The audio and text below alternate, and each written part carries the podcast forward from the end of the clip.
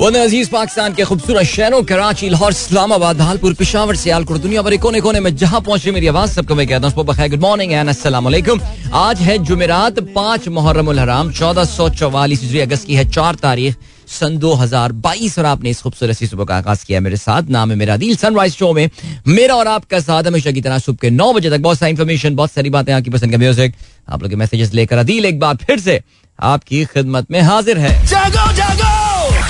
The Sunrise Show with Adil Azhar. Adil Azhar. और आज की सुबह का आगाज़ जो है बड़ी अच्छी खबर के साथ हुआ हमारे जैसे जो जरा जल्दी सोने वाले लोग हैं या कम अज कम दावा इसका ज़रूर करते हैं लेकिन वाकई कल तो उनके लिए तो एक्चुअली कल रिग्रेट बल्कि आज सुबह जब हम उठे तो ये रिग्रेट हो रहा था कि पाकिस्तान की एक बड़ी पॉपुलेशन ने पाकिस्तान का कॉमनवेल्थ गेम्स में एक गोल्ड मेडल जो शायद पाकिस्तान का वाहिद गोल्ड मेडल हो सकता है, वैसे और भी चांसेस हैं अभी, एक दो और हैं। लेकिन उन्होंने लाइव देखा और हम देख ही नहीं पाए। हम सो रहे थे। पता नहीं क्या ख्वाब देख रहे होंगे क्या कर रहे होंगे। तो सुबह जब उठे तो फिर अंदाज़ा ये हुआ कि यार ये तो अच्छा मैं सुबह ऑनेस्टली आई वो कब very early in the morning in fact वो रात में बल्कि मैं कहूँगा कि रात में ही उठ गया था मैं। और आ, मैं तो ये हॉकी के मैच का रिज़ल्ट देखने उठा था। मैंने कहा यार हॉकी में पता नहीं कहीं स्कॉटलैंड से भी चार एक से ना हार गए हो मैच लेकिन जब चेक किया तो पता चला कि हॉकी की खबर तो फिर बिल्कुल जैसे कहते हैं पसे पर्दा चली गई।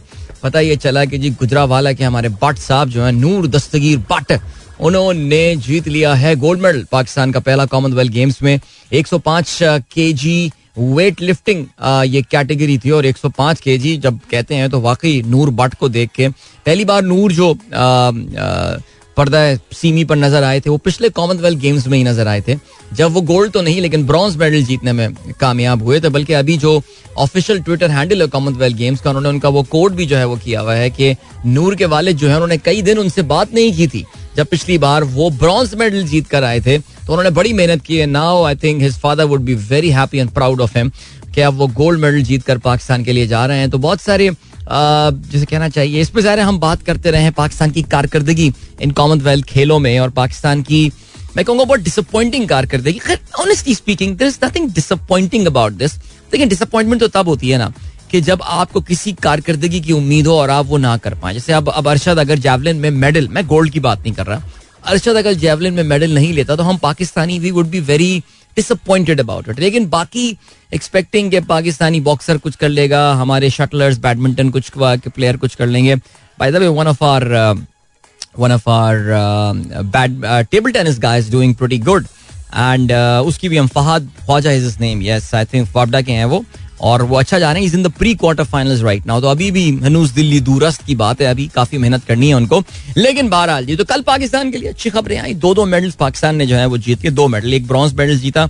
पाकिस्तान के मशहूर बॉक्सर हुसैन शाह के साहबजादे शाह हुसैन शाह ने जो है वो पाकिस्तान के लिए ब्रॉन्ज मेडल जीता in judo last time he won silver medal और इस बार जो है वो ब्रॉन्ज लेने में कामयाब हुए।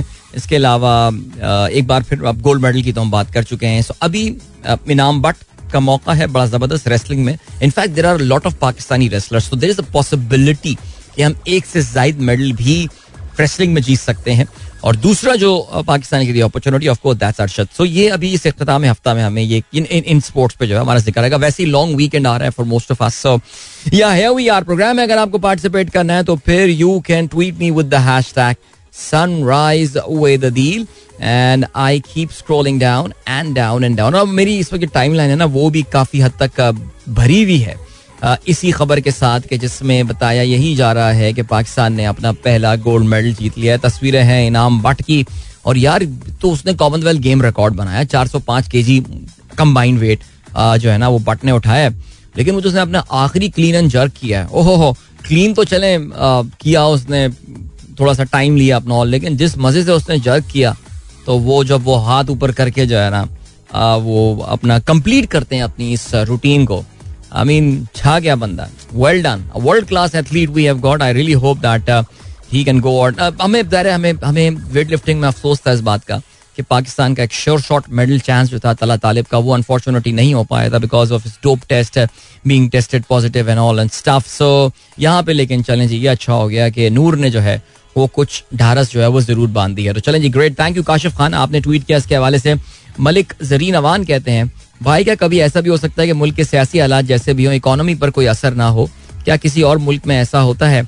पाकिस्तान जैसे जो बाकी पाकिस्तान के इकोनॉमिक हालात जनरली बड़े फ्रजाइल रहे हैं। हम कुछ सहारों के ऊपर हमारी इकोनॉमी जो है वो चली हुई होती है। सो क्योंकि कोई पाकिस्तान के पास एक लॉन्ग रन में कोई कंसिस्टेंट इकोनॉमिक पॉलिसी जो है, माशी पॉलिसी नहीं रही है, जरीन भाई। इस वजह से ये प्रॉब्लम है कि हमारे यहाँ जब भी हुकूमत ज़रा सी, जैसे सियासी अदम इसकाम आता है तो हमारी जो है ना, वो मीशत हिलना शुरू हो जाती है। पाकिस्तान के पास कुछ अच्छे मौके ज़रूर थे अपनी इकोनॉमी को सही करने का, बेहतर करने का, दूर रस पॉलिसीज़ अपनाने का, लेकिन होता यही है कि जब नई हुकूमत आती है तो फिर वो नए तरीके कार आजमाने की कोशिश करती है और उसका जो है वो ज़ाहिर हमको नुकसान होता है। अच्छा जी डीजे सुमेर ने खबर शेयर की है Pakistan annual inflation fourteen years high at twenty four point nine percent okay Turkey's inflation jumped to 24 year high of 79.6% in July. अच्छा पता नहीं आ, मैंने कल ये खबर पढ़ी थी चलते हुए मुझे डीजे सुमेर जरा चेक करना पड़ेगा।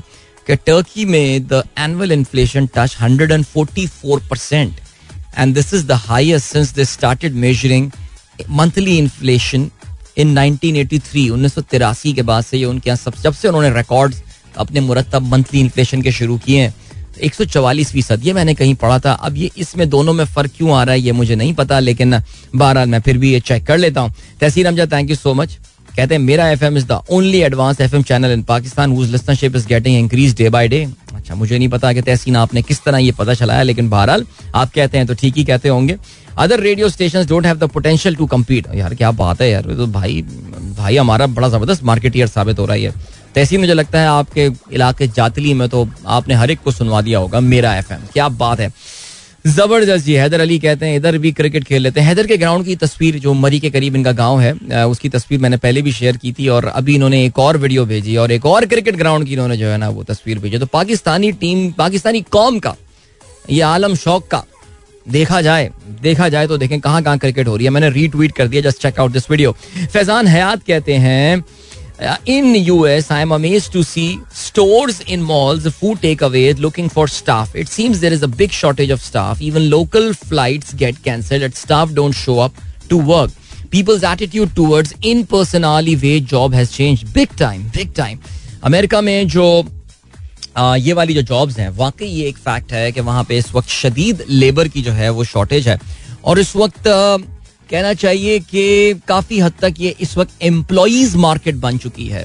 एम्प्लॉयर मार्केट से एक जमाने में एम्प्लॉयर डिक्टेट करता था एंड एवरीथिंग मैं अगर आपसे बताऊँ, तीन साल पहले जब मैं गया था तो फिर आपको इतनी वी आर हायरिंग वाले बोर्ड नज़र नहीं आते थे बट ये you are not the only one Faizan, जिसने मुझे बात बताई। खैर, आप तो खुद अमरीका में हैं इस वक्त। इस वक्त आप अमरीका में घूमते फिरते रहते हैं। माशाल्लाह आपको ऐसे घूमता फिरता रखे। वहाँ पे मुझे यही बताते हैं, बल्कि हमारे एक लिसनर होते थे प्रोग्राम में, तारिक साहब लेक जॉर्ज उन्होंने मुझे कोई कई महीने पहले जो ये बात बताई थी कि उनका भी अपना एक मोटेल है वहाँ पे अप स्टेट न्यूयॉर्क में। और वो मुझे यही बात बोलते थे कि they are looking for labour they are willing to pay amazing per hour wages but he is just not able to find people so covid के बाद क्या हुआ है? काफ़ी सारे लोग ये सोचें कि and it's it's some people might say उस वक्त तो खैर, कुछ महीने पहले उनका यही कहना होता था तारिक साहब का कि it's a mysterious thing that is happening मैंने कहा I thought may be is the cash hand out जो कि अमेरिका में दबा के पैसे बांटे गए हैं कोविड के, जिसका जिसका नुकसान अब जो है ना, वो भुगत रहे हैं in the form of inflation and now eventually recession लेकिन वो ये कहते हैं कि नहीं, इसका इससे ताल्लुक नहीं है। ये डिफरेंट है कोई फिनोमिन वो पैसे तो लोग खा चुके हैं। डकार भी ले चुके हैं आप उस पैसे की। But yes I think it's it's a pretty interesting phenomenon now okay जी, सबा ने अपनी अपनी लिसनरशिप तारीख का सबसे छोटा मैसेज आज भेजा उन्होंने कहा hello sir Adeel from Islamabad no question thank you so much Saba पूछती रहा करें सवाल अच्छा लगता है। Syed Ali Hajar Gilani thank you so much वो भी कहते हैं, माशाल्लाह what a beautiful and proud day for all of us congratulations to all Pakistan जिंदाबाद. दैट इज़ ग्रेट शारिक भाई साहब कहते हैं great news to wake up with but साहब तुसी छा गए हो। बिल्कुल छा गए हैं जी। बट साहब ने तो कमाल कर दिया है यार। वैसे इसकी पर्सनैलिटी भी फुल है बट वाली मैं सोच रहा हूँ ना गुजरा वाला में बैठा हुआ ये पाएगा जो है ना, एक पूरा वो कटोरा लेके पीरा होता होगा और एक, जो है ना, वो पतला सा कुर्ता पहना हुआ और साथ में लुंगी और ये वो इस बंदे की वो वाला है। And then what an athlete यार। ज़बरदस्त छा गया यार। अच्छा जी, रियाज रहमान साहब कहते हैं, भारी दिल से मुल्क की सूरत के हाल के बारे में सोच रहा हूँ कि पचहत्तर साल में हमने ये क्या किया है कि जिसकी वजह से तमाम इदारे मुतनाज़ बन गए हैं या बना दिए गए हैं? ना दानस्तगी में क्या हम एक तरह की एनआरकी की तरफ़ तेज़ी से गामजन हैं या नहीं?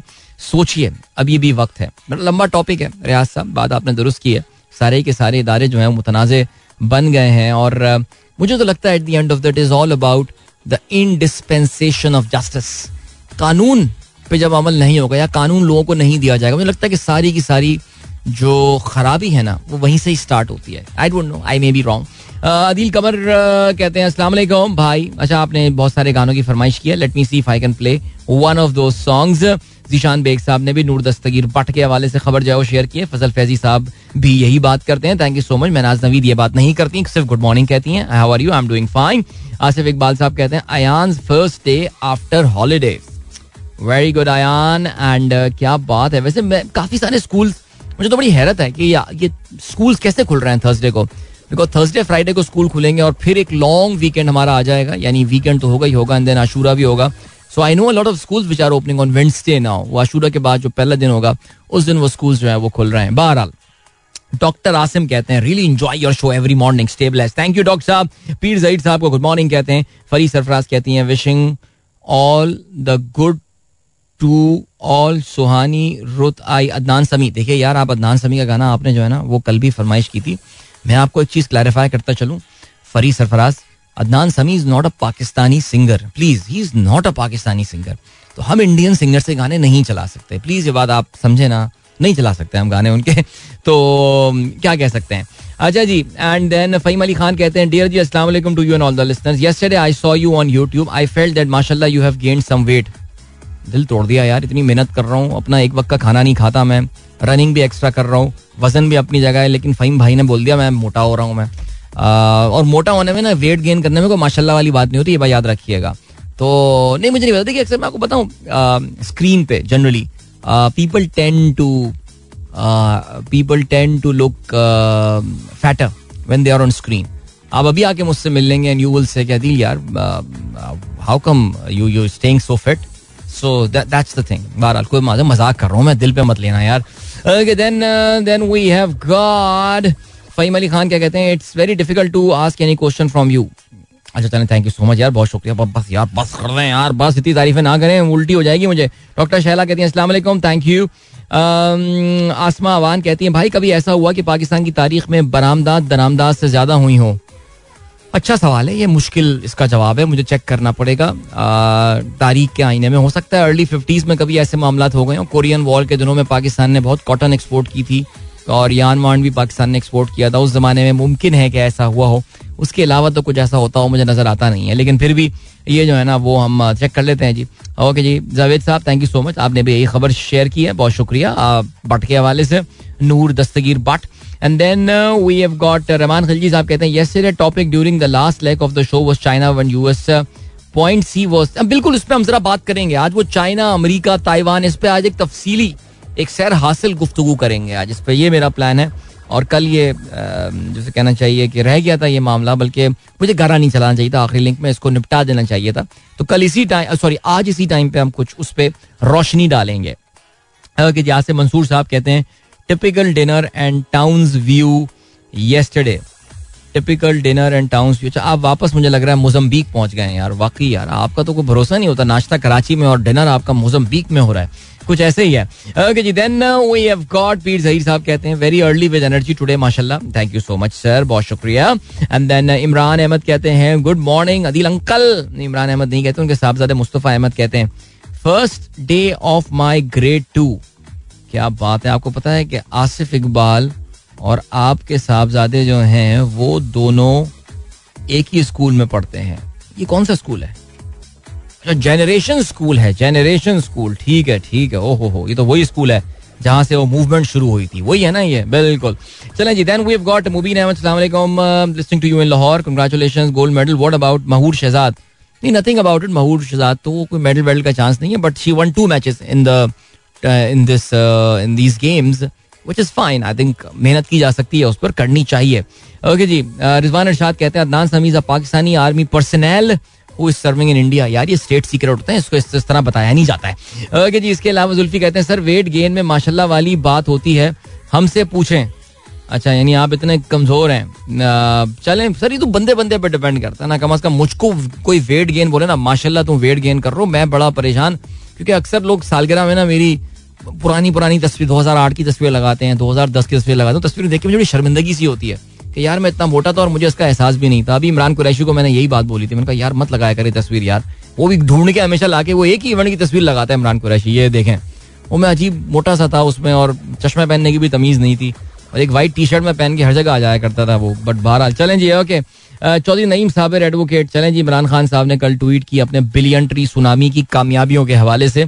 उन्होंने बिफोर एंड आफ्टर तस्वीरें शेयर की हैं तो आपने वही जो है, वो इस वक्त मेरे साथ शेयर कर लिया है। तो ज़बरदस्त ग्रेट ओके जी, आसिफ हयात कहते हैं सलाम from kids on the way to school Hamna, Hafsa, Rafay and Mamoon. Amidst all the judicio political circus overflowing gutters some good news to wake up to a gold medal what they say in Punjabi but साहब तुसी छा गए हो। तो मेरे ख्याल से आज बहुत शुक्रिया सर। आपने भी जो है वो आ, हमें आ, ये ट्वीट किया। मेरे ख्याल से आज हर पाकिस्तानी अपनी एक कौमी ज़िम्मेदारी ये समझे कि बट के हवाले से एक ट्वीट करे वो। बिकॉज़ ये लग रहा है सीन मुझे आज ऑन है ये वाला। ट्वीट करने वाला या मैसेज करने वाला फेसबुक पोस्ट लगाने का। बिकॉज़ दैर सर पाकिस्तानियों के लिए खुशी की खबरें कमी आती हैं। इन जनरल कमी आती हैं खुशियाँ की खबरें पाकिस्तान के लिए। तो ये अच्छी खबर आई है तो फिर इसको हम सेलिब्रेट करें। और ज़बरदस्त तरीके से जो है ना, वो सेलिब्रेट करते हैं। ठीक हो गया, अभी ऐसा करते हैं, आपको गाना सुनाते हैं। ठीक है, काफ़ी देर मैंने बोल लिया और आतिफ असलम की आवाज़ में ये गाना सुनते हैं, खूबसूरत गाना है। जब भी मेरी प्ले में होता मैं ये ज़रूर चलाता हूँ। बिकॉज़ कवानीन के मुताबिक गाना हमें चलाना नहीं चाहिए। I don't know why this ends up in my playlist but now that it ends up in the playlist I do play this song ठीक है? तो एंजॉय मिलते हैं आपसे इसके बाद. Don't go anywhere keep listening और of course this song is only for the those friends of mine are listening me on air not the YouTube people like you जिनसे मैं इस मुखातिब हूँ. Alright enjoy if you wish to participate in the program आप मुझे tweet कर सकते हैं with the hashtag Sunrise with Adeel enjoy alright that was Atif Aslam with Tere Bin and या अब गाना है तो फिर अब चल गया, ठीक है? बाकी ये कि यार आगे चल के प्रोग्राम में हम बात करेंगे पाकिस्तान की क्रिकेट टीम की अनाउंसमेंट हो गई है। और पाकिस्तान की जो क्रिकेट टीम की announcement this is for the Netherlands tour मुख्तसर नेदरलैंड का टूर है, लेकिन ऑफ़ कोर्स एशिया कप और टीमें जब भी अनाउंस होती हैं तो हमेशा उसमें तशनगी रह जाती है। I mean there is no perfect squad we know और ऐसा ही कुछ इस बार हुआ है दो तीन चीज़ों के हवाले से तो मैं काफ़ी मुझे बड़ा अफसोस है। और I honestly expect better from Babar because उसको इतना पावरफुल कैप्टन बना दिया and you expect better judgement from him but मैं फिर वही बात बोल रहा हूँ कि बाबर जो मैं बार बार बोलता रहता हूँ और शायद प्रोग्राम में आगे चल के ये बात करूँगा कि बाबर की अपनी ग्रेटनेस इतनी ज़्यादा हो गई है ना कि उसकी कप्तानी की जो गलतियाँ हैं उसको अब इग्नोर कर दिया जाता है और कभी कभार ऐसे ही होता है दैट टू मच सक्सेस मसलन फ़र्ज़ करें फ़र्ज़ करें अगर आज पाकिस्तान ने गोल्ड मेडल जीत लिया ना वेट लिफ्टिंग में अब इनाम बट हमारा जो है वो गोल्ड मेडल जीत जाता है। एक और गुजरा वाला का हमारा शहजादा। फिर हमारा मियाँ चुन्नू का प्रिंस जो है अरशद, वो जीत जाता है अज्यूमिंग गोल्ड मेडल तो Pakistan wins three gold medal let's say एक फॉर आर्ग्यूमेंट से पता इससे होगा क्या? इससे होगा ये कि हमारी कॉमनवेल्थ में परफॉर्मेंस को कामयाब करार दिया जाएगा। और उसका जो बहुत बड़ा नुकसान होगा, वो ये होगा कि हमारी जो अहमकाना हरकतें हैं और हमारी जो बेवकूफ़ियाँ उन पर पर्दा पड़ जाएगा। ठीक है जी?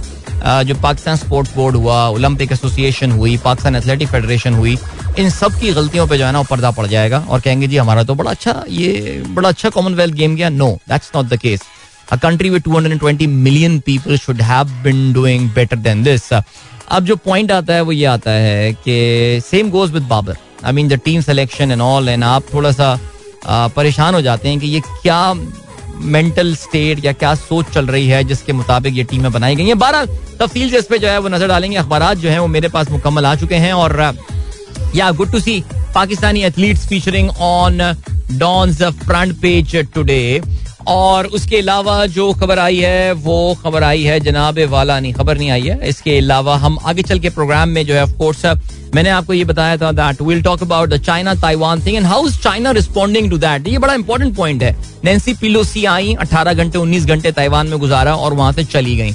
अब व्हाट कैन चाइनीज़ डू मैं देख रहा था कल एक दो व्हाट्सएप ग्रुप में लोग कह रहे थे, यार चाइनीज़ तो कोई बहुत ही ढीला मुल्क निकला, ये निकला। I mean I don't know what they were expecting कि चाइना उनका जहाज़ गिरा देगा नैन्से पुलिस। क्या कर देगा? क्या चाह रहे हो? ताइवान टाइपे के एयरपोर्ट को मिसाइल से उड़ा देगा चाइना। यानी मैं समझ में नहीं आ रहा था।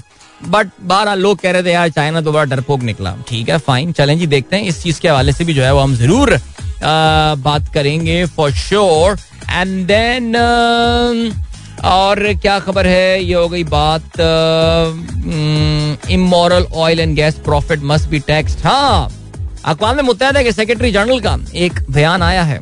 ऑयल कंपनियों के खिलाफ। ना ये आमतौर से आप सुनते नहीं है। अकवा मुतहदा का सेक्रेटरी जनरल एंटोनियो गोटेरिश इनका नाम है। और उन्होंने बड़ा सख्त बयान का, मैं सुबह इतफाक से सुन रहा था एंड उनकी आवाज़ में पहचान गया मैंने। गोटेरिश साहब वैसे बड़ा सॉफ्ट स्पोकन आदमी है। But he sounded very aggressive और वो गुस्से में साउंड कर रहे थे। तो पता ये चला कि वो ऑयल और गैस कंपनियों के खिलाफ बात कर रहे थे।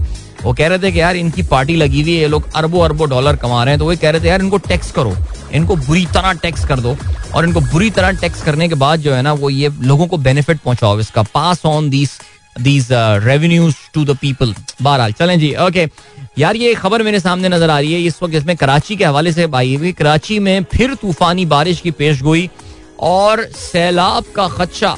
हम्म, जी? दरमियानी शिद्दत की मानसून हवाओं का मशरकी सिंध में दाखिल होने का इम्कान।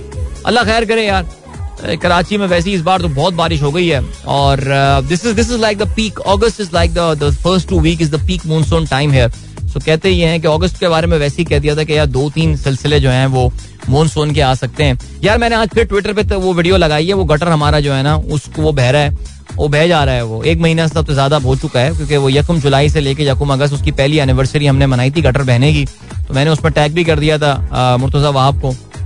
कोई एक्शन तो उसमें हुआ नहीं। वो एक्शन कुछ बेचारा कर भी नहीं सकता, ऐसी वीक सा आदमी है, उन्होंने ऐसी एक कठपुतली सी बैठा दी है वो ना उस सीट पे। लेकिन मैं आज सुबह मैंने यही बात बोली। मैंने कहा, यार, जब आप सड़कों के नाम ब्रिजेस के नाम अंडर पासिस के नाम मशहूर मशहूर सियासतदानों के नाम पे रख लेते हैं तो कराची में आधे जो है, वो शुहदा के नाम पे रखे हुए हैं ना, वो एक ही खानदान की आपको पता है, उन्हीं के नाम पे वो चीज़ें बनी हुई हैं सारी। तो अब ये जो गटर बह रहे होते हैं, कचरा कुंडियाँ होती हैं, ये भी किसी ना किसी पॉलिटिशियन के नाम से होना चाहिए ना। मैं ऑफकोर्स पाकिस्तान के जो बान, बानियान तो वो उन्होंने तो बड़े ही ज़बरदस्त अजीम लोग थे वो उनकी तो हम बात नहीं कर रहे लेकिन ये जो आजकल के सियासतदान है इनके नाम से होना चाहिए ना। इस गटर का नाम मैंने रख दिया है जो गटर बह रहा है चश्मा जो बहता है जिससे फैस फूटता रहता है पूरा दिन उसका नाम मैंने रख दिया वो मैंने ट्वीट कर दिया उस हवाले से आप लोग पढ़ सकते हैं। ठीक हो गया जी नॉर क्या सीन है बाकी आप लोग मैसेजेस पे नज़र डालते हैं। तो माशाल्लाह जी जैसे कि मैंने कहा हमारा हर लिस्टर अपनी ये कौमी ज़िम्मेदारी पूरी कर रहा है इनाम बट के हवाले से माफ़ी का इनाम बट नहीं। अल्लाह करे इनाम बट के लिए भी हम ट्वीट करें गोल्ड मेडल का। मैं यहाँ नूर दस्तगीर बट की बात कर रहा हूँ। सो so, चलें जी शाबाश छा जाएँ यार बट जो है वो जिताते रहे पाकिस्तान को। एंड गुड आगे बढ़ते हैं। Um, क्या खबर है? जुहेब साजिद चीमा साहब कहते हैं I am your new listener new listener Nasir Cheema of your of yours added with us अच्छा ओके तो जुहेब साहब ने एक नए लिसनर नासिर को ऐड किया है तो दोनों चीमा इसलिए कंफ्यूजन हो गया था बट नासिर चीमा साहब थैंक यू सो मच बहुत शुक्रिया। अच्छा जी अरमो खान दाऊद कहते हैं मेरे लिए आतिफ का एवर ग्रीन और सबसे आला गाना है। He himself could improve on his own perfection क्या बात कर दी वैसे वाकई सीरियसली आतिफ ने ये गाना एक तो बड़ा कमाल गाया है। एंड uh, यार आतिफ वैसे भी ना uh, कमाल सिंगर बन गया है यार बेहतरीन सिंगर बन गया है। कुछ जगहों पे गाना ऐसा उठाता है ना कि हम जैसे कराओके पे ढोलकी सिंगर जो है ना वो हमें फंसा देता है यार। वो नहीं आप आप आप नहीं गा सकते यार वो गाना, वो उठा ही नहीं सकते, वो उस स्केल पे आप परफॉर्म ही नहीं कर पाते जो आतिफ कर रहा होता है। कमाल सिंगर यार and this is great Mehnaz ने भी इस गाने को पसंद किया। वो कहती हैं I think remix version of this song is better यार आई एम सॉरी यार I am generally not a big fan of remix songs मुझे रीमिक्स गाने जरा समझ समझ में आते नहीं है। और चंद एक रीमिक्स हैं जो कि इंस्टेंट कर्मा ने रीमिक्स किए थे, किशोर के गाने एंड ऑल जो मुझसे मैं इंजॉय करता हूँ। बाकी उसके अलावा, नहीं यार seriously no okay then we got Pir Zahid कहते हैं, तेरे बिन वाह, हार्ट टचिंग सॉन्ग, जमाना याद आ गया। क्या बात है सर, ज़बरदस्त। वोट अच्छा जी इमरान अहमद को भी गाना पसंद आया, बहुत अच्छी बात है। शाहीन ताहिर कहती हैं, अस्सलाम good morning thank you Javed Malik कहते हैं my travelling become amazing while listening to your show you are the best RJ in the world in the world alright thank you so much मैं world नहीं, आप मुझे best RJ इन कराची रहने थे मैं उसमें बहुत खुश हो जाऊँगा, यकीन जानिए लेकिन थैंक यू बहुत शुक्रिया जावेद साहब। माशाल्लाह आप अपनी नवी नवी गाड़ी पे इस वक्त गाड़ी चलाते हुए मेरा शो सुन रहे हैं। और अफसोस की बात है कि तस्वीरें भी ले रहे हैं आप। सर दिल तोड़ दिया आपने। एनी anyway, आसिफ हयात कहते हैं नैन्सो नैन्सी पिलोसी आई आग लगा कर चली गई। देखिए यार आसिफ साहब आग मैं इस पर बात करूँगा ना नहीं आग वाग लगा के चली गई अभी गेम गेम खत्म नहीं हुई है। मेरा ये ख्याल है गेम अभी शुरू हुई है। क्योंकि चाइनीज़ नहीं भूलने वाले ये चीज़ यार। उमेर कहते हैं अदील भाई any thoughts on Shaila Raza as hockey hockey team manager या lots of thoughts about that मैं जरा उसमें मुख्तसरन uh, अभी बात करें या बाद में बात करें इस पर बिकॉज़ मैं पाकिस्तान हॉकी को इस वक्त बड़ा क्लोजली फॉलो कर रहा हूँ। और ये क्यों uh, बनी है मैनेजर पाकिस्तान हॉकी टीम मुझे इसकी भी वजह बहुत अच्छी तरह पता है। सो so, आगे चल के बात करेंगे, इस पर ये डिस्कशन भी ड्यू रहा अब कुछ, सारा कुछ अभी बता दूँगा तो फिर प्रोग्राम बाद में कौन सुनेगा यार? आप लोग बंद करके चले जाएँगे। आज तो अदिल ने सब बता दिया, अब ये सिर्फ़ गाने चलाएगा, वही अपने किस्से पे पुराने वाले, ठीक है? चलें जी, आगे बढ़ते हैं। और क्या सीन है? उमेर पंजवानी कहते हैं something other than strings nice अब ऐसा भी नहीं है कि सिर्फ़ स्ट्रिंग्स चलाते हैं शो में, यार, अजीब बात कर दी। मैं जुनेद भाई चलाता हूँ, लोग कहते हैं, यार, जुनेद भाई चलाते रहते हो तो गलत बात है यार. तला कहते हैं how many more chances have we got to get medals top class performance by Noor Dastgir but Talha, मैंने थोड़ी देर पहले इसके हवाले से बात की थी। Pakistan has got solid chances of winning some medals in wrestling और उसके अलावा हमें फ़ील्ड इवेंट में, हम जेवलिन थ्रो में हमारे पास एक अपॉर्चुनिटी है मेडल जीतने की। इसके अलावा पाकिस्तान के बॉक्सर तो कल हार गया वो, बेचारा क्वार्टर फाइनल में हार गया यार हमारा बॉक्सर इंग्लैंड के बॉक्सर से हार गया वो। पाकिस्तान टेबल टेनिस में I think we are expecting too much from from Fahad Fahad Khawaja हम बहुत ज़्यादा एक्सपेक्टेशन लगा रहे हैं उसके साथ। उसका राउंड ऑफ़ थर्टी टू में वो आ गया है which is still like pre pre quarter final आप कह सकते हैं not even pre quarter final so वहाँ से आगे कैसे जाएगा that remains to be seen so अगर आप मुझसे पूछें रियलिस्टिकली हमारे मेडल की उम्मीदें जो हैं वो यही हैं। अभी बस रेसलिंग में है और uh, कुछ ट्रैक इसके अलावा कुछ भी हुआ तो वो बोनस होगा हमारे लिए। रेसलिंग में I think we can win at least two medal so fingers cross finger cross and then Asif Mansoor साहब शेयर करते हैं the greenest energy is the energy we do not use क्या बात है, ज़बरदस्त। सोचिए इस बारे में। The greenest energy is the energy that we do not use right ठीक है जी। और क्या राना ने भी इस गाने को पसंद किया। कहती हैं ब्यूटिफुल सॉन्ग ब्यूटिफुल सॉन्ग ज़बरदस्त जी। इसके अलावा डॉक्टर रुमाइयों का मैसेज आया है और कहती हैं, अम्मी is listening to your show in car along with Raif and my wife ज़बरदस्त डॉक्टर रुमाइयों की वालदा को हमारी तरफ़ से बहुत ज़बरदस्त किस्म का सलाम। आप कॉमरेड होते तो मैं कहता, सुर्ख सलाम। लेकिन नहीं जी, आपको सलाम और आंटी दुआओं में याद रखिए। इसके अलावा अंजुम कियानी साहब कहते हैं, सलाम भाई good to hear you every day thank you बहुत शुक्रिया सर अच्छा आपने तस्वीरें शेयर की हुई थी थर की, वो मैंने देखी नहीं थी। बड़ी खूबसूरत तस्वीरें थर का मैंने ज़िक्र किया था आपसे। इस बार बहुत बारिश हुई है थर के इलाके में और उसका जो फ़ायदा होता है, वो हमेशा ये होता है that turns very green a lot of people from Karachi उनके लिए बड़ा अच्छा स्पॉट है थर ट्रैवल करने के लिए। और अब क्योंकि for a lot of people it's a long weekend which is coming so I know so many people who will be travelling to other cities बल्कि मेरा तो एक दिन एक्स्ट्रा लॉन्ग वीकेंड आ रहा है। तो मैं तो सोच रहा था, यार, गाड़ी लेते हैं और चलते हैं यार। जहाँ गाड़ी रुकती है जाके वहीं रुकते हैं। बट uh, फिर कुछ ना कुछ काम आड़े आ ही जाता है। मैंने कहा यार टीवी शो करते हैं रात में निपटाते हैं फ्राइडे नाइट और बस गाड़ी लेते हैं और let's just hit the motorway and लेकिन फिर बेगन साहब को याद है यार सैटरडे को वो इतना इंपॉर्टेंट काम था सारा प्लान खलास। मैंने कहा बस अब नहीं जा रहे हैं खत्म गेम खत्म प्लान गॉन राइट गाना सुनते हैं बहुत अच्छा सा। और मिलते हैं आपसे इसके बाद। सो मैंने वैसे अभी तक प्लेलिस्ट देखी नहीं है। हम्म, ओहो हो हो मेरे दो बड़े फेवरेट गाने इसमें आए हुए हैं। अच्छा अच्छा अच्छा अच्छा अच्छा ठीक है। नूरी भी नज़र आ रहे हैं मीशा शफी जुनेद भाई वेरी गुड नबील शौकत अली तो हम ऑलरेडी चला चुके हैं। फरहान सईद के दो गाने हैं तो उसका एक गाना को पता मैं बहुत चलाता हूँ तो अभी हम उसको बाद में चलाते हैं। पहले हम सुन लेते हैं ये वाला गाना। और ये भी गाना मुझे पसंद है। This is Ayesha Omar with लागेर नयन चलते हैं इसके बाद। Don't go anywhere and keep listening alright 50 past 7 is the time sunrise show दिल की आवाज़ आप तक पहुँच रही है। एंड गुड मॉर्निंग जिन दोस्तों ने प्रोग्राम अभी ट्यून इन किया है। That was Ayesha Omar Coke Studio season 6 I assume कमाल गाने थे भाई इसके। मास्टर क्लास थी वो। जिस वक्त आए थी तो वो इतने हिट नहीं हुए थे। काफ़ी लोगों ने क्रिटिसाइज भी किया था। बिल्कुल अंदाज अपना अपने वाला गेम थी यार। जब आई थी, क्योंकि पता नहीं था कि क्या मास्टर क्लास बन गया है यार। लेकिन बाद में फिर कल्ट फॉलोइंग है इसके गानों की। इसमें कोई शक नहीं है। Okay then we have got Shaila Waqashi says after Junaid भाई आतिफ इज़ द वन जो गाता है, कमाल गाता है। बात बिल्कुल आपने दुरुस्त की है। इसके अलावा हसान शेख, आपने जिस गाने की बात की, उसको चलाने में मसला होगा तो वो गाना हम नहीं चला सकते। I am so sorry then Hassan Rizvi साहब कहते हैं we have two life okay second one start when we realize we have only one Confucius बड़ी अच्छी बात करके चलेगा कॉन्फ्यूशस यार। We have two life the second one starts when we realize we have one I really hope Confucius ने कहा यार, एक तो इंटरनेट का ये बड़ा मसला है ना। पता नहीं किसी के नाम से किसी के भी कोर्ट होते हैं ना। मकबूल भाई के कोर्ट हैं, वो आ जाते हैं रूमी ये आप भी कहते हैं, अबे रूमी किस चक्कर में था? क्या, कौन सा, क्या पी के आ गया था? कौन सा सुट्टा मार के आया, रूमी जो ऐसी बात कर दी, पता चलता है रूमी ने तो बोली नहीं थी ये बात यार। तो खैर, अभी खान साहब ने भी कर दिया था ना वो, मिर्ज़ा गालिब ड्रामे का डायलॉग तो उन्होंने कहा, जी तो मिर्ज़ा गालिब का शेर। अरे यार, ये देख लिया करें ये बातें यार। ठीक है, वो एक बार हमारी गिलस्ते ने भेजा उन्होंने कहा, इकबाल के नाम से शेर भेज मैंने पढ़ भी लिया बाद में, लोगों ने कहा कोई इकबाल इकबाल नहीं था यार, ये पता नहीं कौन था, ये कोई शकील इकबाल होगा कोई।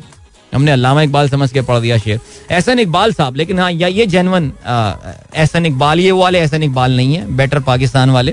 कहते हैं, पाकिस्तान में आज, नहीं सॉरी नहीं, पाकिस्तान अदील भाई, मैं आजकल आपका प्रोग्राम सवा आठ तक सुन पाता हूँ। आठ बजे तक आप हर टॉपिक पर कहते हैं, आगे बात करेंगे।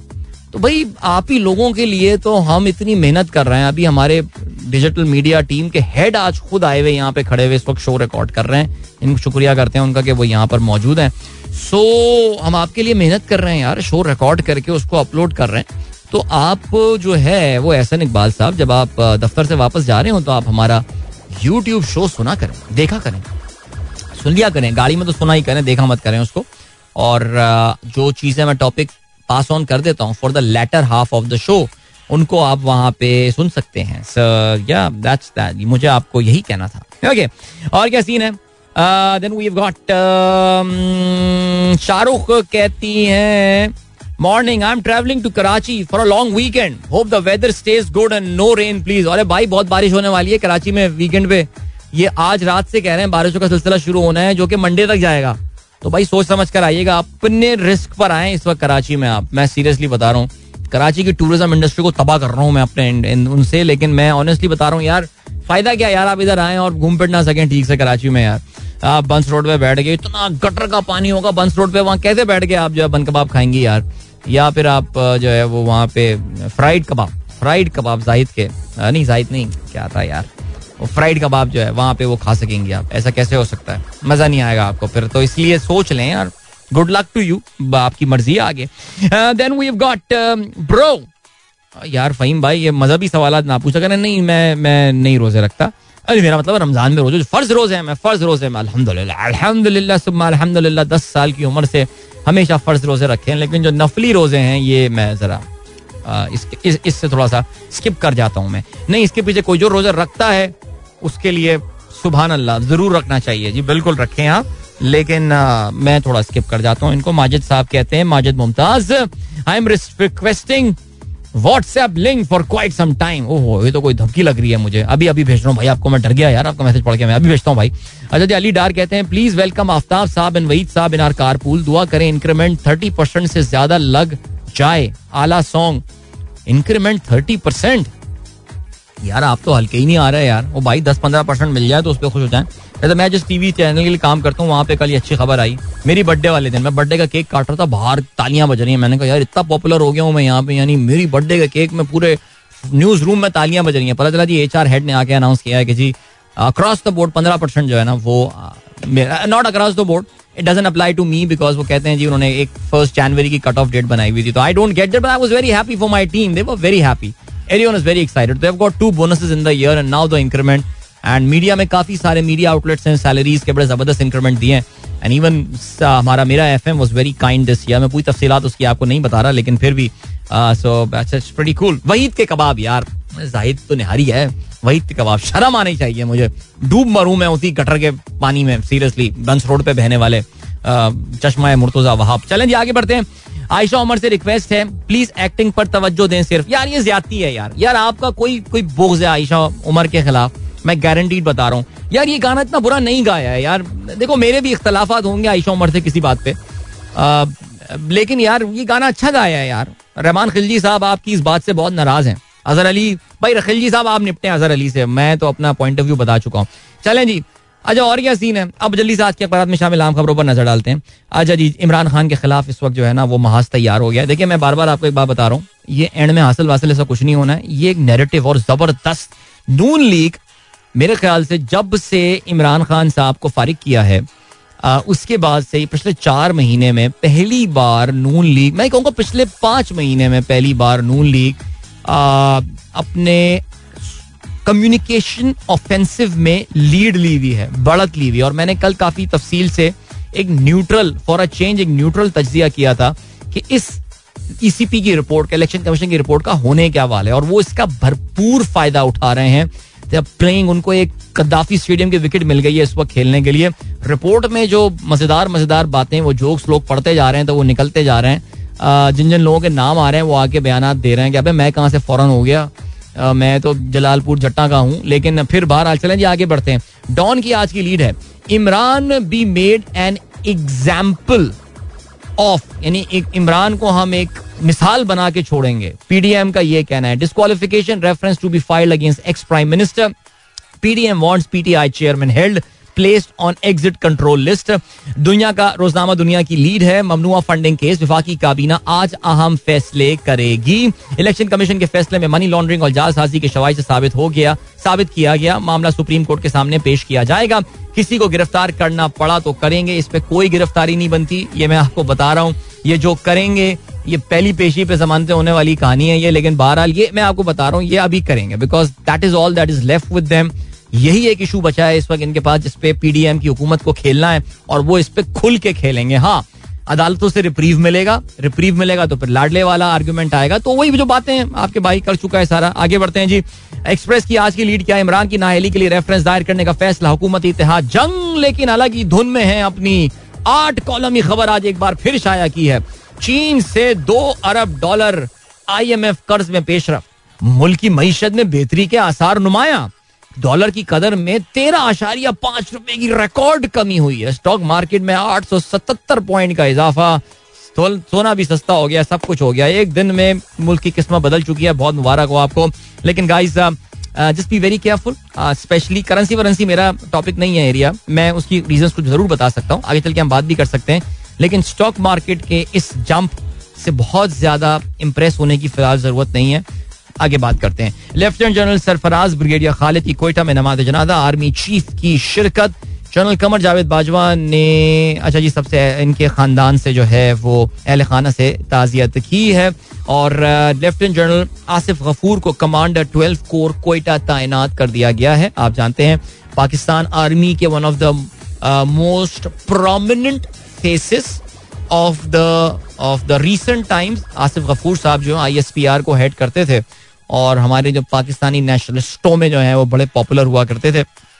और एक सर्टन ग्रुप उनको पसंद नहीं करता था। मेरे ख्याल अब करता होगा पसंद वो ग्रुप लेकिन बहरहाल, चलें जी। फवाद चौधरी कहते हैं, इमरान खान का नाम एग्जिट कंट्रोल लिस्ट में डालना हिमाकत है।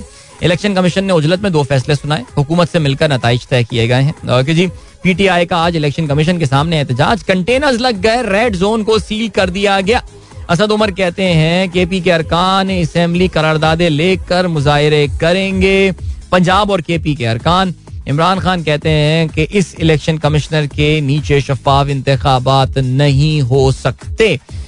इसके अलावा इमरान खान का यह भी कहना है, चीफ इलेक्शन कमिश्नर न्यूट्रल लाए, हमें टेक्निकल नॉकआउट करना चाहते थे। क्या आर्मी चीफ तकर्री पर सारे मुल्क को होल्ड पर रख दें? मेरे ख्याल से इमरान खान साहब ना काफ़ी खोल के बातें करने लगे हैं और ज़ाहिर जो है सिलसिला वो है। वज़ीर आज़म साहब जो हैं बहरहाल अच्छा कौमी असम्बली नैब का दूसरा तरमीमी बिल कसरत राय से मंजूर, पचास करोड़ से कम करप्शन पर तहकीकात नहीं कर सकेगा। अदालत जजों की तकर्री हाई कोर्ट को निगरानी की इजाज़त देने का इख्तियार वापस। ठीक हो गया जी, इमरान। चले जी, अभी हम रुकते हैं बिकॉज़ टाइम चेक और कमर्शियल ब्रेक का अभी हुआ है वक्त। मिलते हैं आपसे इसके बाद। Don't go anywhere and listening Alright.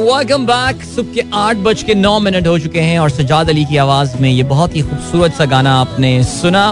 वैसे इश्तेहारात में ये जो कमी है, इसका एक फ़ायदा ये हो रहा है कि आजकल गुफ्तु जहाँ अच्छी हो रही है, वहाँ गाने भी बहुत सारे सुनने को मिल रहे हैं। आठ बजे के बाद तो मज़ा ले मैंने कभी गाना चलाया हो, लेकिन आजकल मैं बड़ी कंसिस्टेंसी के साथ चला रहा हूँ। लेकिन मुझे कुछ ऐसा लग रहा है कि इश्तेहार की अब आमद आमद है तो इसलिए जितने गाने सुनने सुन लें अभी, ठीक है?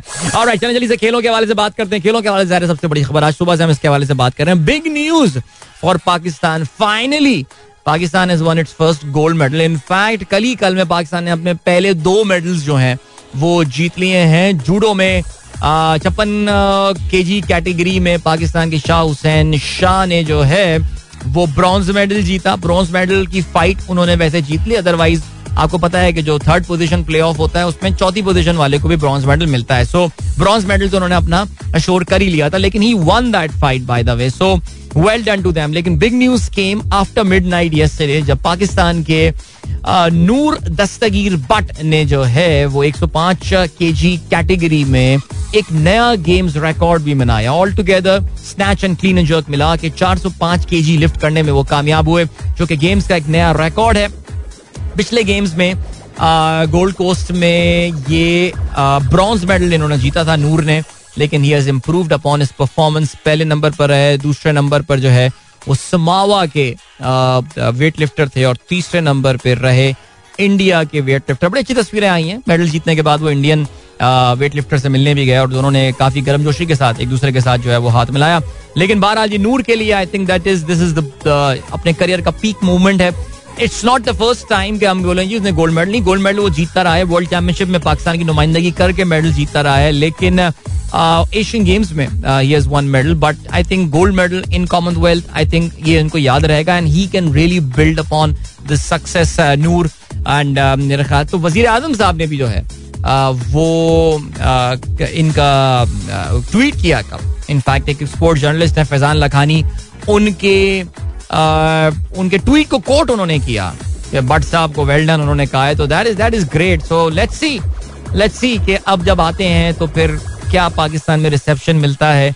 Does it prove to be financially lucrative for him as well ये एक बहुत बड़ा मैटर है कि पाकिस्तान में अनफॉर्चुनेटली हमारे एथलीट जो हैं वो इतना आ, जो है वो आ, पैसे नहीं बना पाते बेचारे अनफॉर्चुनेटली लेकिन let's see if this brings in some money as well for Noor too so बहरहाल जी सो पाकिस्तान का पहला मेडल जो है वो रिकॉर्ड हो गया है। कल एक और जो अच्छी खबर आई है पाकिस्तान के लिए, वो ऑफ़ कोर्स आई है that is come from hockey as well और कल पाकिस्तान ने स्कॉटलैंड को शिकस्त दी है। दो के मुकाबले में तीन गोलों से पाकिस्तान ने अपनी पहली फतह वहाँ भी रजिस्टर कर ली। ये मुकाबला भी लेट नाइट खेला गया। रात को 11 बजे इस मैच का आगाज़ हुआ था। आज पाकिस्तान अपने ग्रुप स्टेजेस का आखिरी मैच खेल रहा होगा।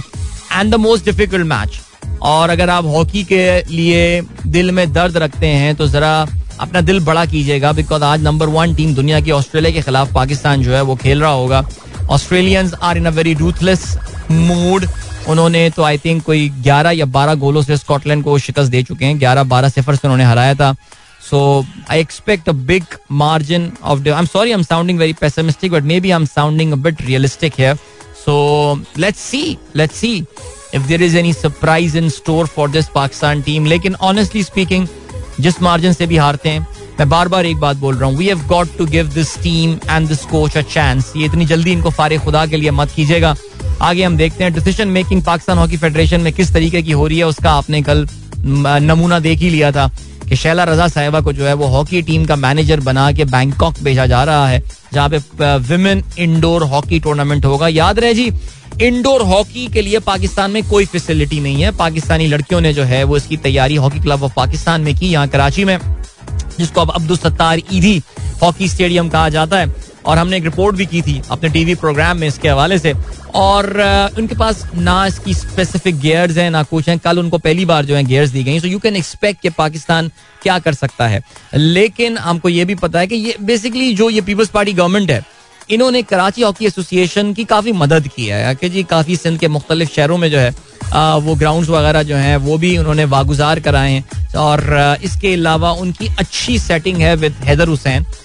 पीपल्स पार्टी के जो, और ये शैला रदा जो है आई थिंक ये वज़ीर खेल भी रह चुकी हैं सुबह सिंध की। अगर मैं गलती पर ना हूँ, मेरे ख्याल अब तो कोई और बंदा है। अब देश सम अदर का इंटीरियर का ही है वो। तो अब क्या है सीन के जी, शैला रजा क्योंकि शायद उनकी कुर्बत थी तो उन्होंने यही सोच के गालबन इनको थाईलैंड अब भेज रहे हैं। अब वो थाईलैंड जाएँगी और वहाँ पे पता नहीं कुछ मैनेजर बनकर आएँगी पाकिस्तान हॉकी टीम की। लेट्स सी क्या होता है। लेकिन हमारा मीडिया काफ़ी गुस्से में इसमें। पाकिस्तान के स्पोर्ट्स जर्नलिस्ट हुए, या पाकिस्तान के वैसे भी जर्नलिस्ट हुए। वो इस पे बड़े नाराज़ हैं। हैदर के पास बहुत थोड़ा सा टाइम है। हैदर अभी इलेक्शन होने वाले हैं हॉकी फेडरेशन के। जीतना तो बड़ा मुश्किल है उनका। आ, बहुत मुश्किल है जीतना उनका। लेकिन अपने इतने से टाइम में जो है ना वो एक अच्छी लेगेसी नहीं छोड़ के जा रहे। ये गलत चीज़ हुई है। ये बट बहरहाल लेकिन अब क्या कर सकते हैं यार? ये जो होना था वो अब हो चुका है। इसके अलावा पाकिस्तान ने अपनी क्रिकेट टीम का ऐलान कर दिया है for the Asian games for the Asia cup sorry not Asian games and the Netherland series और आपको अंदाज़ा होगा कि जी उसमें एक बड़ा नाम ड्रॉप किया गया है हसन अली का। बिलाखिर हमारा पेशेंस जो है वो अब जवाब जो है ना, वो दे चुका है और एक साल हो गया था हसन को परफॉर्म ना करते हुए। यानी हम यही सुनते आ रहे थे, जिससे पूछे, यार, ये बड़ा मैच का प्लेयर है। बड़ा प्लेयर है यार, देखना क्या कम करेगा। लेकिन वो कम नहीं हुआ। थे बड़े खुशकिस्मत प्लेयर्स हैं। ज़ाहिर है ये बाबर का जो जो इनर सर्किल है, उसके ये प्लेयर्स हैं और उसका इनको फ़ायदा भी हो रहा है और उनका फ़ायदा यही हुआ है कि अपनी तमाम तरह में इतनी नाकामियों में अगर किसी और को अगर मौका मिलता तो अब तक प्लेयर बन जाता बट पूरा एक साल there is something fundamentally wrong with Hassan और मुझे ऐसा लगता है कि हसन अगर अब इस पे कम नहीं कर सका तो उसको पाकिस्तान टीम में अब जगह बनाने में जो है ना बड़ी मुश्किल होने वाली है। ठीक है जी, बहरहाल उनको हसन अली को ड्रॉप कर दिया गया है फॉर द एशिया कप वाला स्क्वाड और एशिया कप में अगर अच्छा अब अगर एशिया कप में पाकिस्तान अच्छा परफॉर्म कर लेता है तो फिर हसन के लिए वर्ल्ड कप में जगह बनाना भी जो है ना, वो मुश्किल हो सकता है। लेकिन खैर, चलें जी, नसीम शाह को जो है वो शामिल किया गया है, दोनों स्क्वाड में शामिल हैं। शाहीन शाह, अफरीदी जो हैं, इनको भी टीम में रखा गया है, लेकिन उनका कहना यह है कि इनके ये रिहेबिलिटेशन प्रोग्राम का हिस्सा है। So he may not be playing in those matches लेकिन he be a part of the team because team के फिजियो के साथ जो है, उनको टाइम गुजरवाना चाहते हैं। ओके जी इसके अलावा one notable exclusion in the side is Shan Masood अपनी तमाम तर बेहतरीन कारकर्दगी के बावजूद इस काबिल नहीं समझा गया है कि शान मसूद को जो है वो नैदरलैंड के खिलाफ भी खिलाया जाए। मोहम्मद वसीम की बातें हम सुनते रहते हैं, उनकी आय बादशाह एंड ऑल यानी यार, इनको जो नेरेटिव फिट बैठता है ना, वो अपना सेट कर देते हैं। कहीं पे बगैर किसी एक्सपीरियंस के अब्दुल्ला शफीक को खिला देते हैं, कहीं पे हारिस को जो है, जिसने ओपन में रन किए तो उसको मिडिल ऑर्डर पे खिला देते हैं। यानी अजीब गरीब किस्म की बातें हैं। शान मसूद पे लेकिन आगे जो है ना, ये फंस जाते हैं। और शान मसूद पे आगे कहते हैं कि जी ओपनिंग में कोई जगह नहीं है, कोई स्लॉट नहीं है। अबे भाई नेदरलैंड के खिलाफ नहीं खिलाओ ना अपने फुल टाइम ओपनर्स यार। मत खिलाओ यार। दे दो ब्रेक किसी को यार। रिजवान को दे दो ब्रेक यार। या कोई एक कोई एक को तजुर्बा कर लो यार, कुछ कर लो। नेदरलैंड के खिलाफ आप अपनी फुल स्ट्रेंथ साइड लेकर जा रहे हैं। नहीं खिला रहे आप शान मसूद को। बहरहाल जी नहीं लेकर जा रहे, सऊद शकील को भी जगह नहीं मिली है पाकिस्तान स्कॉट से। तो effectively Karachi is no representation in yet another Pakistan team अब जो बाहिर लगता है वो यही लग रहा है कि बाबर एक बार बोल चुके हैं ये बात। ड्रेसिंग रूम ये बेसिकली चीफ सेलेक्टर बोल चुके हैं। ड्रेसिंग रूम के माहौल में सेट होने वाला। तो पाकिस्तान के ड्रेसिंग रूम का ऐसा लगता है मखसूस माहौल बन गया है। जिसमें कुछ खिलाड़ी सेटल नहीं हो रहे हैं। जिसमें ऑफ़ कोर्स आपको अंदाज़ा हो गया है कि शान मसूद सेटल नहीं होते। इमाद वसीम इसमें सेटल नहीं होते। इन सब में एक कॉमन कॉमनैलिटी है। मैं उस पर तफसील में जो है ना, वो नज़र नहीं डालूँगा। आप लोग खुद समझ सकते हैं। बहरहाल जी, बाबर आज़म, रिजवान फखर, हैदर अली, खुशदिल शाह इफ्तार अहमद, आसिफ अली, शादाब खान, मोहम्मद नवाज़, उस्मान कादिर, शाहीन शाह हारिस रऊफ शाहनवाज दहानी, नसीम शाह एंड मोहम्मद वसीम। पाकिस्तान का मिडल ऑर्डर बहुत फ्रजाइल है। बहुत फ्रजाइल है। अगर आपका middle order is Asif Ali Iftar and Khushdil Shah, और अगर ये आपका middle order makeup Nawaz guys we are walking ये देखें, ये आसिफ अली और ये जो है ना इफ्तार ये सत्रहवें, अठारहवें ओवर में आके आपको बीस तीस रन बना के चले जाएँगे, उसके लिए ये सही प्लेयर्स हैं। लेकिन अगर आप ये समझ रहे हैं कि बारहवें ओवर में अगर चार खिलाड़ी आउट हो गए और आप एक्सपेक्ट कर रहे हैं कि आपको आखिर के आठ ओवर्स में आसिफ अली मैच बनवा के देगा, आप बहुत गलत फहमी का शिकार हैं। अल्लाह रहम करे, पाकिस्तान टीम हमारी प्यारी टीम है, प्यारा वतन, हमारा मोहब्बत है, हमें इससे, हम उनके लिए दुआ गो हैं लेकिन बात चीज़ें ना बड़ी आपको फ्रस्ट्रेट कर देती हैं कि क्या हो रहा है यार इस मुल्क में और क्रिकेट टीम सिलेक्शन में। अभी हम बड़े ब्रेक की जाने मिलेंगे आपसे उस ब्रेक के बाद। Don't go anywhere and keep listening Alright, that was Farhan Saeed with Satya. Another song that features a lot in my show और क्योंकि मुझे पसंद भी बहुत है और प्लेलिस्ट में भी जो है ना वो काफ़ी डाला जाता है। So, ज़बरदस्त ग्रेट चलें जी अब this is the time of the show when I catch up when I at least try to catch up on all the messages for the past at least 45 minutes so here we go Malik Zareen Aman कहते हैं भाई इफत उमर क्यों इतनी anti PTI हैं? और singer Jawad Ahmad भी।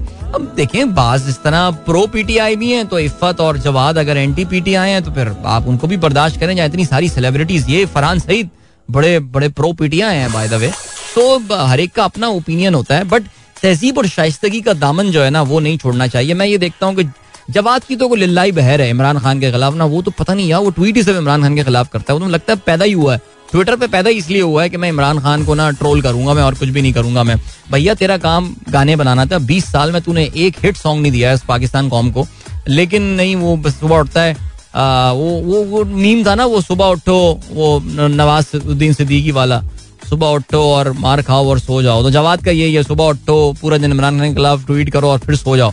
इफत उमर का भी कुछ यही सीन है। इनका इनका पर्सनल इशू लगता है काफ़ी ज़्यादा पता नहीं क्या हुआ था। आगे बढ़ते हैं जी। कपिल शर्मा साहब ने एक ट्वीट शेयर किया है।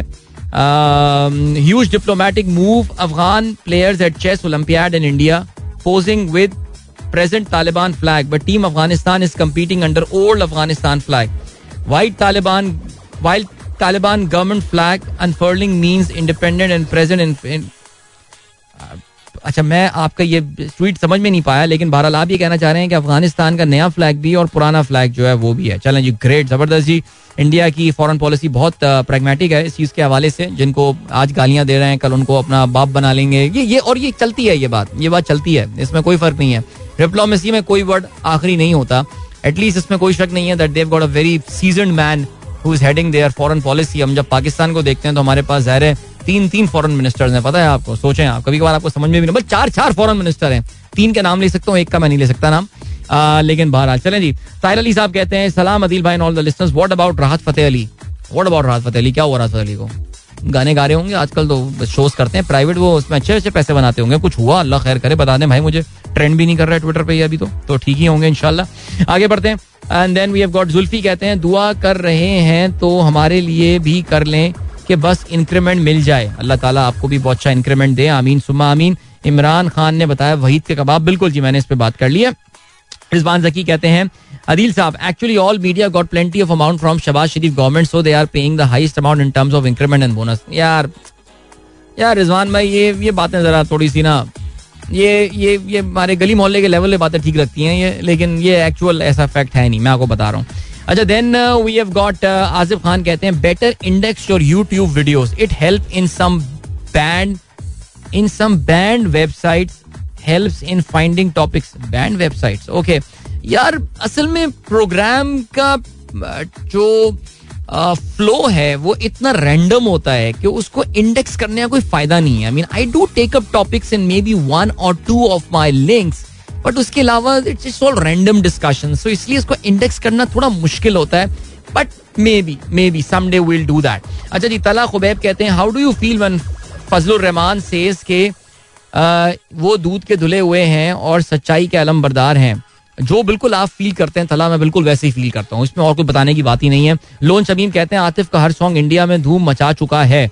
बिल्कुल ऐसे ही है। एहसन परवेज कहते हैं video recording is enhancing your acting skills you will be a value added addition in the drama industry okay मुझे ऐसा लगता नहीं है वैसे, लेकिन आप कहते हैं तो मैं मान जाता हूँ। एक्टर में हमेशा से बहुत बड़ा रहा हूँ यार। क्या बताऊँ मैं आपको? अपने जौहर नहीं दिखा पाया। इस इस हीरे को किसी ने परखा नहीं, वो एक अलग बात है, लेकिन अब क्या कह सकते हैं। चलें जी ओके रहमान खिलजी साहब डिफेंस पे आ गए इस गाने के हवाले से, क्योंकि अजहर अली साहब ने जो है ना, आयशा उमर को बुरा भला कहा था।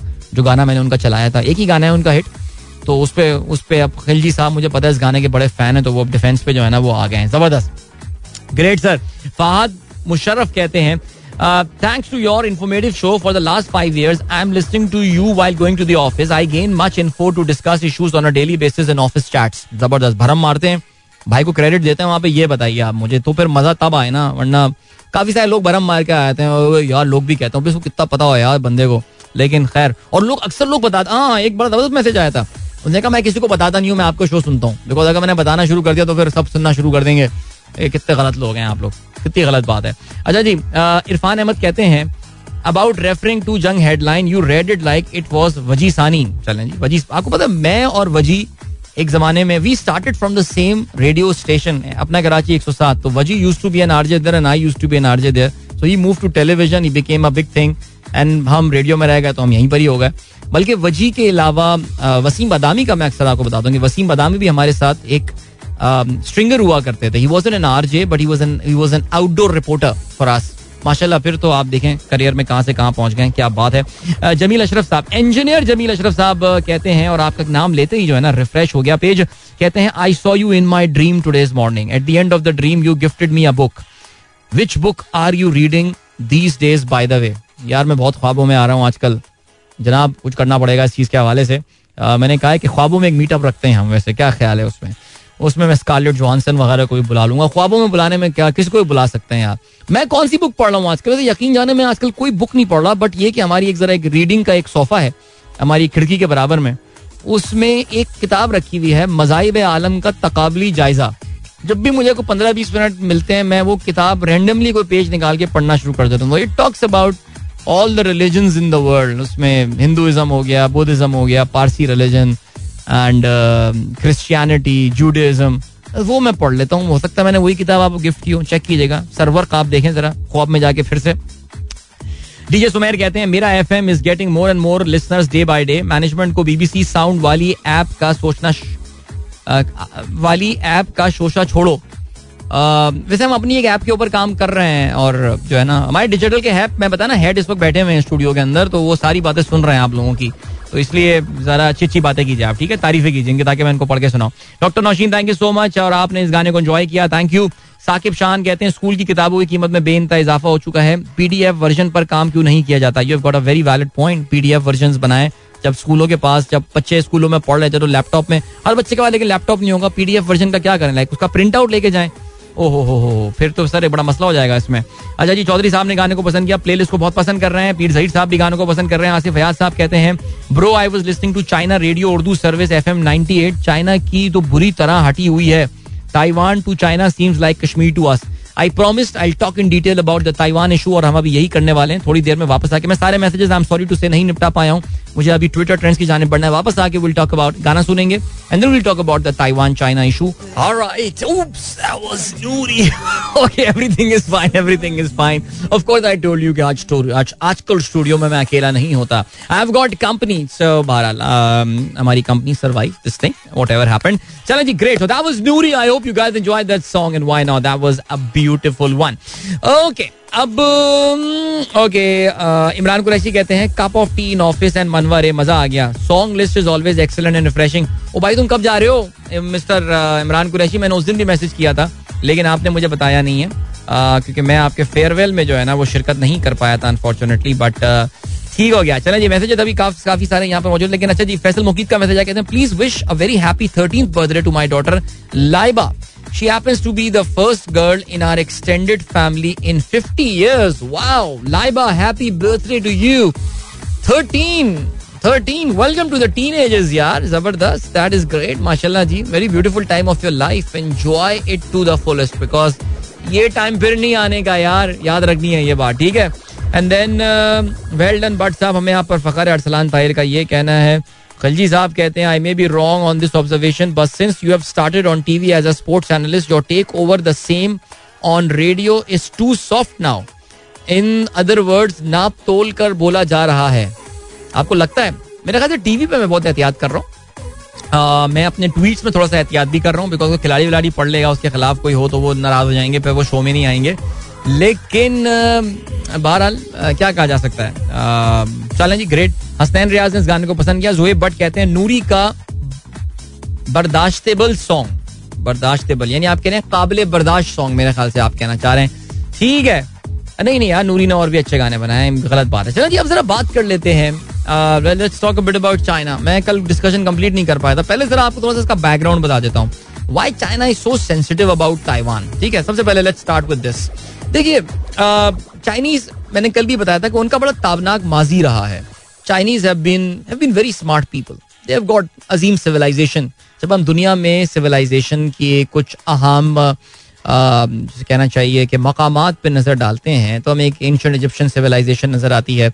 एक मेसोपोटेमियम सिविलाइजेशन जो कि इराक की सिविलाइजेशन वो हमें नज़र आती है।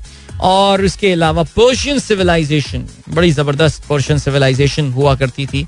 Iranians are very proud of their culture and heritage और अपने आप को कल्चरली बड़ा सुपीरियर भी समझते हैं। वो compare to their neighbours especially the Arabs then there was the Indian civilisation the Indus valley civilisation and the Indian जिसे आप कह सकते हैं जो भी उसको नाम देना चाहें। इवन uh, दो हम उससे ज़्यादा अपने आप को एसोसिएट नहीं करना चाहते लेकिन our genetics will not lie we belong to this region yes some of our ancestors did come from Central Asia and Middle East, but this was our region. And then, of course, उसके बाद जो एक civilization होती है, that was Chinese. Okay, Chinese वो very smart people and all and stuff art and culture आप देखें तो कई बीसी कई सौ बीसी से जो है ना वो अप्स एंड डाउन आए उरूज जवाल आया हर सिविलाइजेशन का ऐसा होता है लेकिन इनके ऐसे चाइनीज़ में एक मिंग रिसेंट दो कुछ सालों कुछ सौ सालों पहले मिंग डायनेस्टी एक आई थी और वो तो चाइनीज़ का उरूज का अजीम तरीन दौर था वो खत्म हो गए। फिर उसके बाद ज़ाहिर है, जैसे कि मैंने कहा ना, हर हर हर सिविलाइजेशन का एक उरूज और जवाल होता है। तो फिर चाइनीज़ का भी जवाल आया और स्पेशली वी नो आपसे 200 साल 150 साल पहले ओपीएम वॉर जंग अफीम चाइनीज़ जो है वो नशा करने के आदि हो गए। उनका वो बड़ा कम वक्ती का टाइम था। जापानियों ने बड़ा टफ टाइम दिया उनको। जगह जगह उनको जहाँ जलील कर सकते थे उनको किया। जलील करने से मुराद ये, उनको जंगों में शिकस्तें देकर उनके इलाकों पर कब्जा करना। यूरोपियन पावर्स जहाँ के उन्होंने यहाँ पे अपनी नज़रें जमाई। बरतानिया ने इनको काफ़ी जलील किया, अफीम की आदत डलवाई इनको।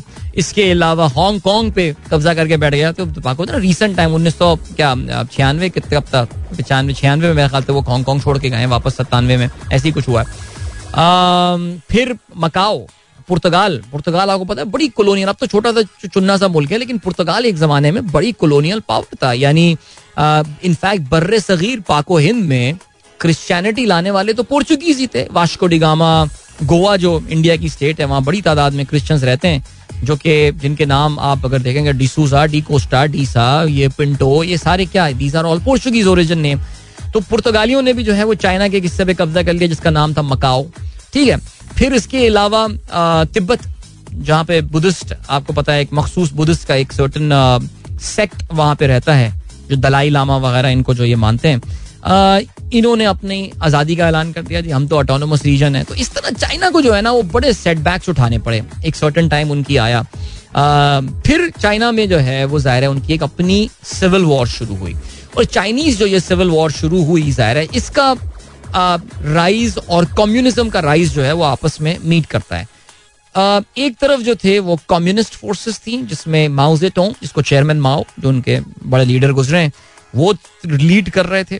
और दूसरी तरफ़ अब मैं इसमें बहुत ज़्यादा तफसीलात में नहीं जाऊँगा बिकॉज़ वो फिर आ, फिर बहुत डिटेल बातें हो जाएँगी। और दूसरी तरफ़ जो थे वो उस वक्त चाइना के जो लीडर थे जो इलेक्टेड लीडर आप कह सकते हैं जो डेमोक्रेसी की बात करते थे जो प्रो वेस्ट थे उनका नाम था चियांग काई शेक ओके ये आप जाके आज गूगल कीजिएगा Chiang Kai Shek and all so आप उनके बारे में पढ़ सकते हैं। तो इन दोनों के दरमियान एक सिविल वॉर शुरू हुई। और कम्युनिज्म थी एक तरफ़ और एक तरफ़ वेस्टर्न बैक जो है ये फोर्सेस थी। ये वो दौर था जिस वक्त दूसरी जंग अजीम जो है अपने खदाम को पहुँच रही थी और ज़ाहिर है मगरबी कल्चर जो है और मगरबी कैपिटलिज्म जो है उसका आ, उसका उरूज अमरीकन अमेरिका का उरूज शुरू हुआ था बरतानवी तख्त का जो है वो जवाल शुरू हुआ था। तो बरतानवी तो ये इलाके छोड़ के जाना शुरू हो गए थे क्योंकि जापानियों ने उनको नुकसान भी बड़ा पहुँचाया था दूसरी जंग अजीम के दरमियान। जापानियों ने चीन का बड़ा हिस्सा कब्जा कर लिया था मंचोरिया वगैरह और ये वाले जो एरिया थे और बड़ी ज़्यादा की थी उन्होंने चाइनीज़ के साथ बहुत जुल्म किया था जापानियों ने। अब तो बड़े इंसान के बच्चे बन गए हैं वो। उस वक्त थे वो खराब, काफ़ी खराब काम किया उन्होंने चाइनीज़ के साथ। तो बहरहाल तो फिर माओ से तो ने ना, उनको एक नई एनर्जी दी। उन्होंने उनके ना अंदर उन्होंने कहा, यार, हम क्या कोई गुलाम है? और मौत तुमने उस वक्त ये बात बोली तो उसने जो है ना, कौम को प्लेटफॉर्म पे जमा किया। उन्होंने जो है ना, वो फिर जंग लड़ी और उन्होंने चियांग का शेख को, जिसको वो वेस्टर्न एजेंट समझते थे, उसको अमेरिका का गुलाम समझते थे, उसको उन्होंने उठा के उनको जंग में शिकस्त अच्छा चियांग का शेख साहब, जब जंग में शिकस्त खाने लगे तो उन्होंने अपने जो उनके करीब करीब जो क्लोजेस्ट लोग थे उनको लेकर वो एक करीब तरीन आइलैंड में मुंतकिल हो गया और उस आइलैंड का नाम था ताइवान। राइट तो वो ताइवान मुंतकिल हो गया बीजिंग पे कब्जा हो गया माउजेटोंग का कम्युनिस्ट जीत गए। पीपल्स रिपब्लिक ऑफ़ चाइना उन्होंने ऐलान कर दिया कि हमने पीपल्स रिपब्लिक जिस मुल्क के नाम के साथ पीपल्स रिपब्लिक लगा हुआ ना, समझ जाए कि वो कम्युनिस्ट मुल्क है, ठीक है? People's republic of Korea people's republic of China communist ममालिक है।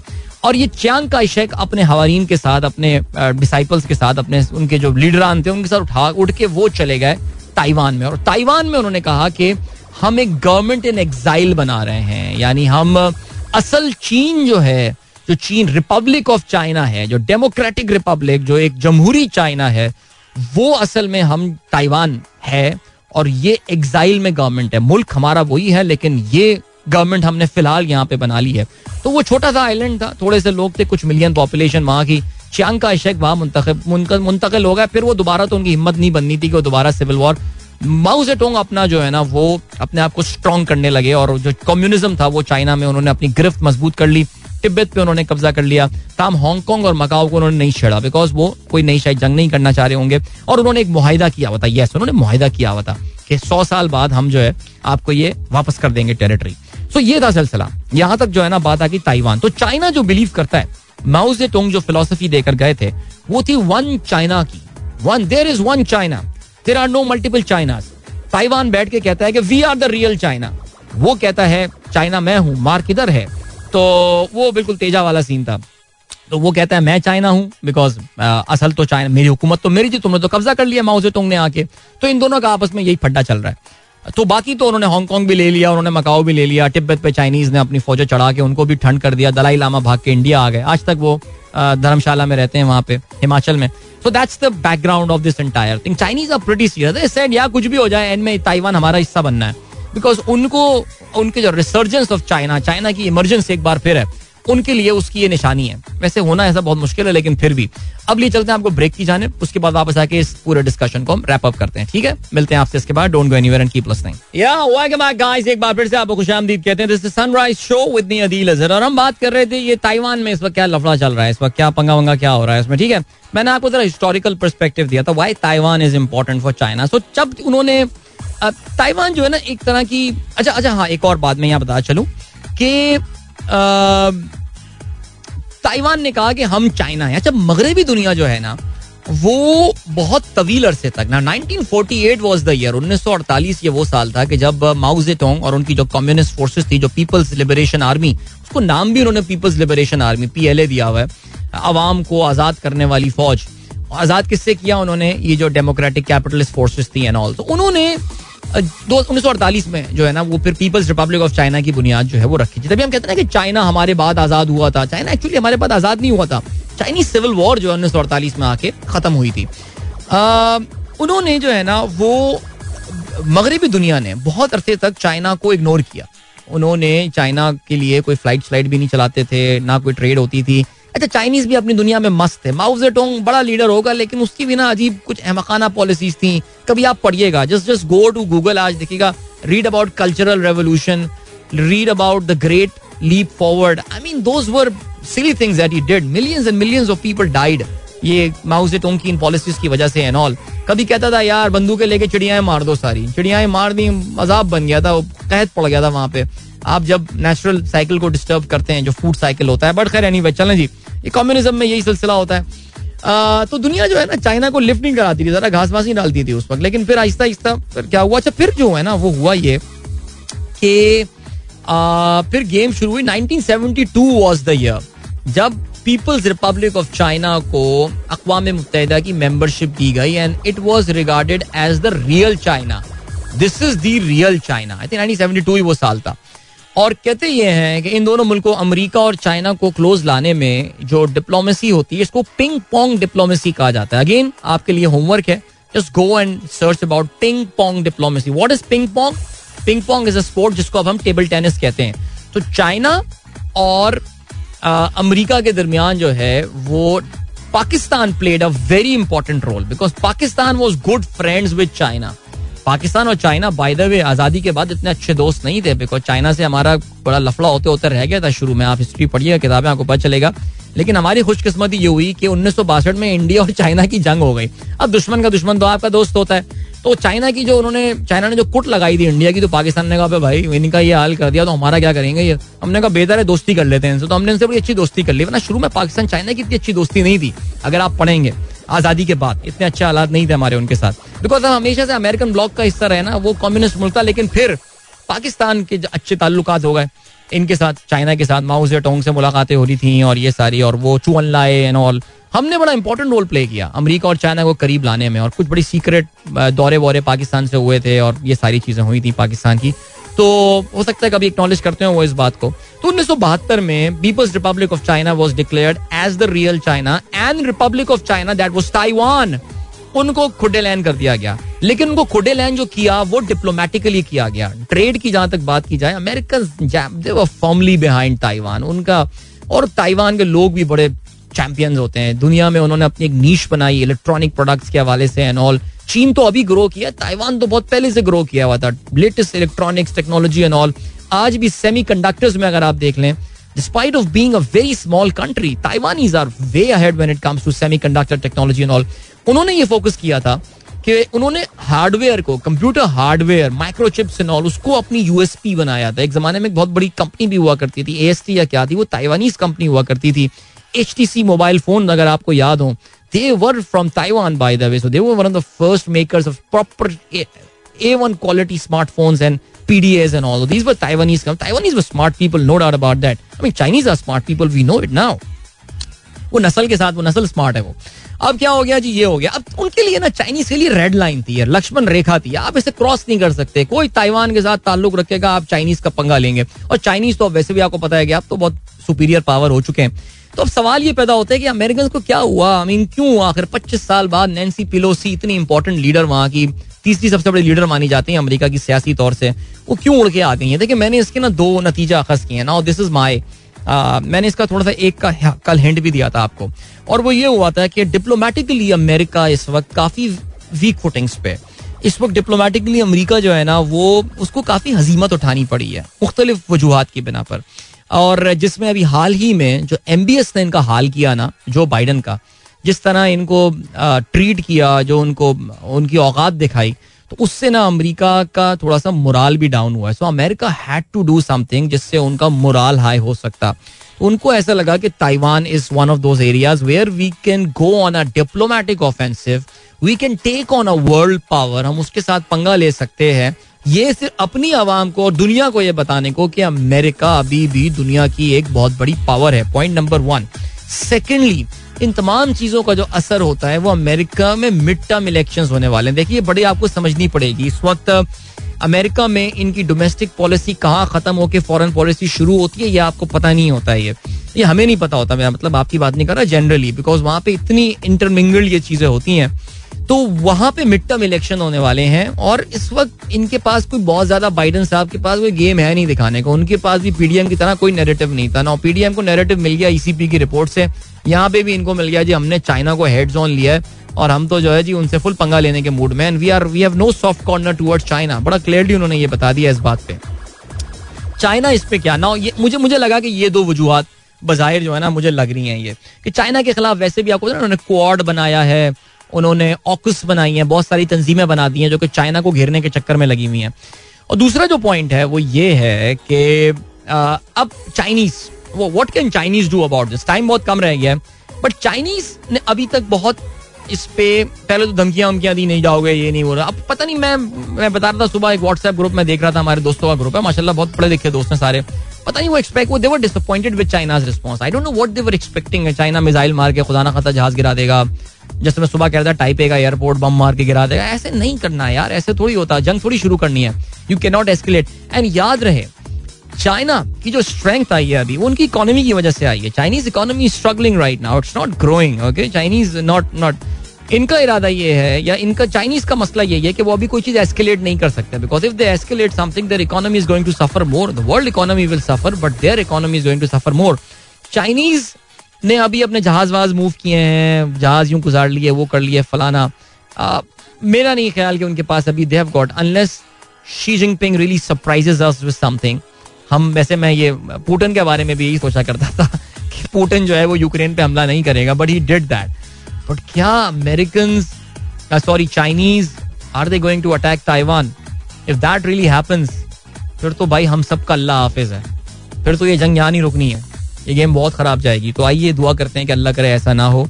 द कॉमन सेंस वो प्रिवेल अमेरिकन ने अपने मकासद हासिल कर लिए उन्नीस घंटे के लेनेसी पिलोसी के स्ट्रिप में। अब चाइनीज़ किस तरह रिटेलिएट करेंगे that remains to be seen will they stay quiet और समथिंग सिर्फ़ धमकियाँ देंगे और सब कुछ? या अगर वाकई एक्शन करते हैं that would be very bad for the world और राइट इस पर भी पूरा एक प्रोग्राम किया जा सकता है, लेकिन अभी लेट्स जस्ट स्टॉप है बिकॉज़ वक्त आ गया, मैं आप लोगों को दिजात दूँ, अपना बहुत ख्याल रखिएगा। इंशाल्लाह कल सुबह एक बार फिर Till then, goodbye. God bless. Allah Hafiz. And Pakistan, Zindabad.